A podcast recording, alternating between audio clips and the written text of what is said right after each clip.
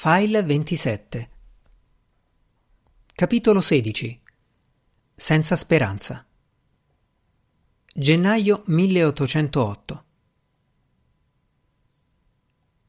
I servitori di Harley Street continuarono a credere di essere perseguitati da visioni misteriose e lugubri suoni. Il cuoco, John Longridge, e le sguattere furono turbati da una campana a morto. L'effetto della campana, spiegò il cuoco a Stephen Black, era stato di riportare vividamente alla memoria tutte le persone che avevano conosciuto e che erano decedute, tutte le cose belle che avevano perduto e tutte le cose brutte che erano successe.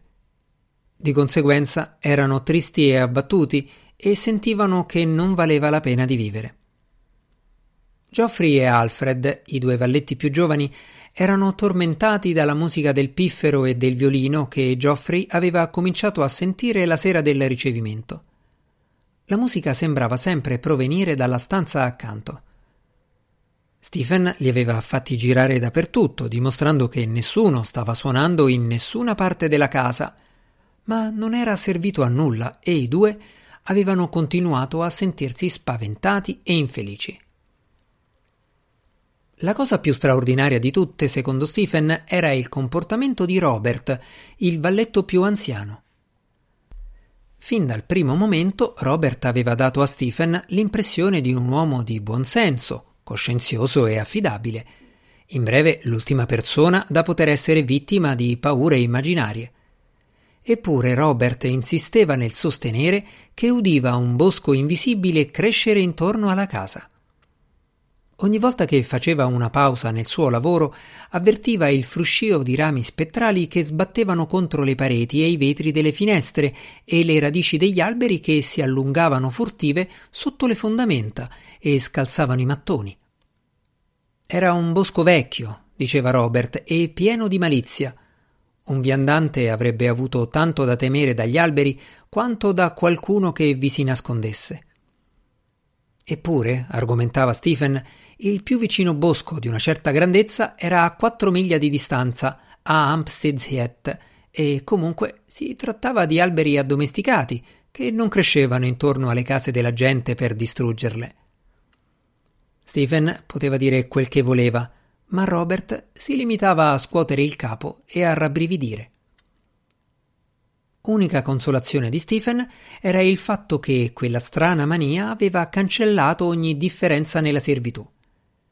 Ai domestici di Londra non importava più che quelli di campagna fossero lenti di parola e avessero maniere antiquate, mentre i servitori di campagna non si lamentavano più con Stephen dei tiri giocati da quelli di Londra, né di essere mandati a fare commissioni immaginarie erano tutti uniti nell'affermare che nella casa c'erano gli spiriti.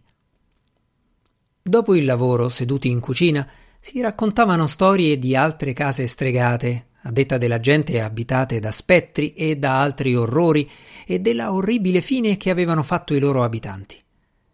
Una sera, più o meno quindici giorni dopo la cena di Lady Paul, erano raccolti intorno al fuoco della cucina, intenti alla loro occupazione preferita. Stephen si stancò ben presto di starli ad ascoltare e si ritirò nella sua cameretta per leggere il giornale. Era lì solo da pochi minuti quando udì il suono di un campanello, così posò il quotidiano, si infilò la giacca nera e andò a vedere dove fosse desiderato. Nel piccolo corridoio che collegava la cucina alla stanza del maggiordomo si trovava una fila di campanelli sotto i quali si leggeva il nome delle varie stanze scritto in nitidi caratteri marroni salotto veneziano, salotto giallo, sala da pranzo, salottino di Lady Paul, camera da notte di Lady Paul, spogliatoio di Lady Paul, studio di Sir Walter, camera da letto di Sir Walter, spogliatoio di Sir Walter, senza speranza. Senza speranza, pensò Stephen. E che mai vorrà dire? Proprio quella mattina aveva pagato al falegname il lavoro dei campanelli e delle targhe e aveva registrato sul libro dei conti. Ad Amos Judd per nove campanelli e targhe con i nomi delle stanze, quattro scellini. Ma ora i campanelli erano dieci e quello di Senza Speranza stava suonando con violenza. Forse, si disse Stephen, Judd ha voluto fare uno scherzo. Beh, domani lo farò tornare e rimetterà tutto a posto. Non sapendo bene che fare, Stephen salì al pian terreno e guardò in ogni stanza. Erano tutte vuote. E così salì al primo piano. In cima alla scala vide una porta che non aveva mai visto prima. Chi è? sussurrò una voce dall'interno.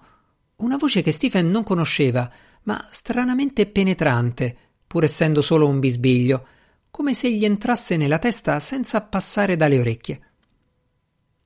C'è qualcuno sulla scala, insistette la voce sussurrante. È un servitore. Entrate, per favore, ho bisogno di voi. Stephen bussò ed entrò nella stanza. Questa era misteriosa come la porta. Se qualcuno gli avesse domandato di descriverla, Stephen avrebbe risposto che era arredata in stile gotico, essendo quello l'unico modo che riusciva a immaginare per spiegare il suo aspetto straordinario. Ma non aveva nessun abbellimento quale si poteva vedere nelle illustrazioni del Magazzino delle Arti di Ackerman, nessun arco acuto medievale, nessun legno scolpito con motivi intricati, nessuna raffigurazione di carattere religioso. Pareti e pavimento erano di semplici pietre grigie, in certi punti molto consunte e sconnesse. Il soffitto, anch'esso di pietra, era a volta e una piccola finestra si apriva su un cielo stellato. La finestra non aveva vetri, nemmeno un pezzetto, e il vento invernale soffiava nella stanza. Un gentiluomo pallido, con una massa di capelli argentei e lanuginosi, si stava contemplando in uno specchio antico e incrinato con un'aria di grande insoddisfazione. Oh, eccovi qui, finalmente, disse lanciando a Stephen un'occhiata storta. In questa casa si chiama, si chiama e non viene nessuno. Mi spiace molto, signore, ma nessuno mi ha informato che eravate qui. Stephen pensò che si trattasse di un ospite di Sir Walter o di Lady Paul, il che spiegava il gentiluomo, ma non la stanza. Spesso i signori erano invitati a fermarsi nelle case, le stanze no. In che cosa posso servirvi, signore? domandò. Come siete stupido! gridò il signore dai capelli lanuginosi. Non sapete che Lady Paul deve partecipare a un ballo a casa mia stanotte? Il mio servitore è scappato e si è nascosto chissà dove. Come faccio a comparire a fianco di Lady Paul in queste condizioni? Quel signore aveva ragione di lamentarsi. Aveva la barba lunga, gli strani capelli erano un unico groviglio e non era vestito, ma solo avvolto in uno spolverino fuori moda. Sono subito da voi, signore, assicurò Stephen. Prima però devo trovare gli strumenti per radervi. Per caso non sapete che cosa abbia fatto del rasoio il vostro valletto? Il gentiluomo si strinse nelle spalle. Nella stanza non vi era traccia di toletta e in realtà era ben poco ammobiliata lo specchio, un vecchio sgabello da mungitore a tre gambe e una strana sedia che sembrava fatta di ossa. Stephen non pensava che si trattasse di ossa umane, anche se ne avevano tutto l'aspetto. Posato sullo sgabello, accanto a una graziosa scatolina, trovò un rasoio, un delicato strumento d'argento. Sul pavimento vi era un bacile di peltro ammaccato pieno d'acqua. Curiosamente nella stanza non si vedeva un camino, ma soltanto un braciere di ferro arrugginito riempito di carbone incandescente e cenere sparsa per terra.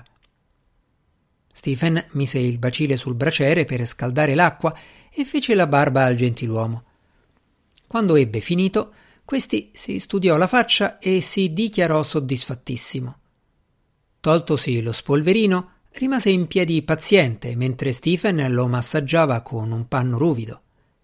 Stephen non poté fare a meno di osservare che, a differenza degli altri signori, che diventavano rossi come aragoste quando erano sottoposti a quel trattamento, costui rimaneva pallido come prima, e l'unica differenza era che la pelle assumeva una specie di luminescenza biancastra, come chiaro di luna o madreperla.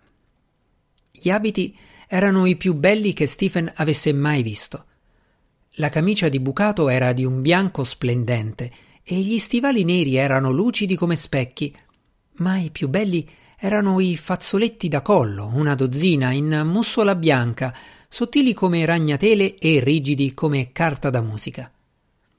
Occorsero due ore per completare la toletta del gentiluomo, terribilmente vanitoso, scoprì Stephen, e nel frattempo egli divenne sempre più entusiasta del maggiordomo. Vi dico che quell'ignorante del mio servitore non è bravo nemmeno la metà di voi quanto a pettinarmi i capelli, dichiarò. E quanto poi all'arte di annodare un fazzoletto da collo, beh, non sa nemmeno da dove si cominci. Beh, signore, è esattamente il genere di compito che piace a me, disse Stephen. Vorrei essere riuscito a persuadere Sir Walter ad avere più cura dei suoi abiti, ma i gentiluomini politici non hanno tempo per pensare a certe cose. Stephen lo aiutò a indossare la giacca verde erba, una giacca della migliore qualità e di taglio elegantissimo. Poi il gentiluomo si avvicinò allo sgabello e prese la scatolina che vi era posata. Era di porcellana e argento, all'incirca delle dimensioni di una tabacchiera, ma un po' più lunga. Stephen fece qualche commento ammirato a proposito del colore, che non era esattamente celeste chiaro e nemmeno esattamente grigio, non precisamente lavanda e non precisamente lilla. Già, è davvero bello, convenne il gentiluomo con entusiasmo. È molto difficile da realizzare. Il pigmento deve essere mescolato con lacrime di zitelle di buona famiglia, che devono vivere a lungo una vita impeccabile di virtù e morire senza aver mai conosciuto un solo giorno di vera felicità. Povere signore, osservò Stephen. Sono contento che sia così raro. Oh, non sono le lacrime a renderlo raro. Io ne ho bottiglie piene. È l'abilità nel mescolare i colori. Il gentiluomo era a quel punto così affabile, così disposto a conversare, che Stephen non ebbe esitazione a domandargli E che cosa tenete in una scatoletta così graziosa, signore? Tabacco? Oh no, è un mio prezioso tesoro che desidero far indossare a Lady Paul questa sera al ballo. Aprì la scatoletta e mostrò a Stephen un piccolo dito cereo. Dapprima la cosa sembrò un tantino insolita a Stephen, ma controllò la sua sorpresa in un attimo e se qualcuno gli avesse fatto domande in proposito, avrebbe risposto che spesso i signori conservavano mignoli in piccole scatolette e quello era solo uno dei tanti casi che aveva visto. È nella vostra famiglia da lungo tempo, signore? domandò cortesemente. No, non da molto. Il gentiluomo chiuse di scatto il coperchio e si infilò la scatoletta in tasca. Ammirarono insieme il loro riflesso nello specchio e Stephen non poté fare a meno di notare come si completassero alla perfezione l'un l'altro. Pelle nera rilucente accanto a pelle bianca opalescente, ognuno un esempio perfetto di un particolare tipo di bellezza virile. Pareva che il gentiluomo avesse avuto lo stesso pensiero.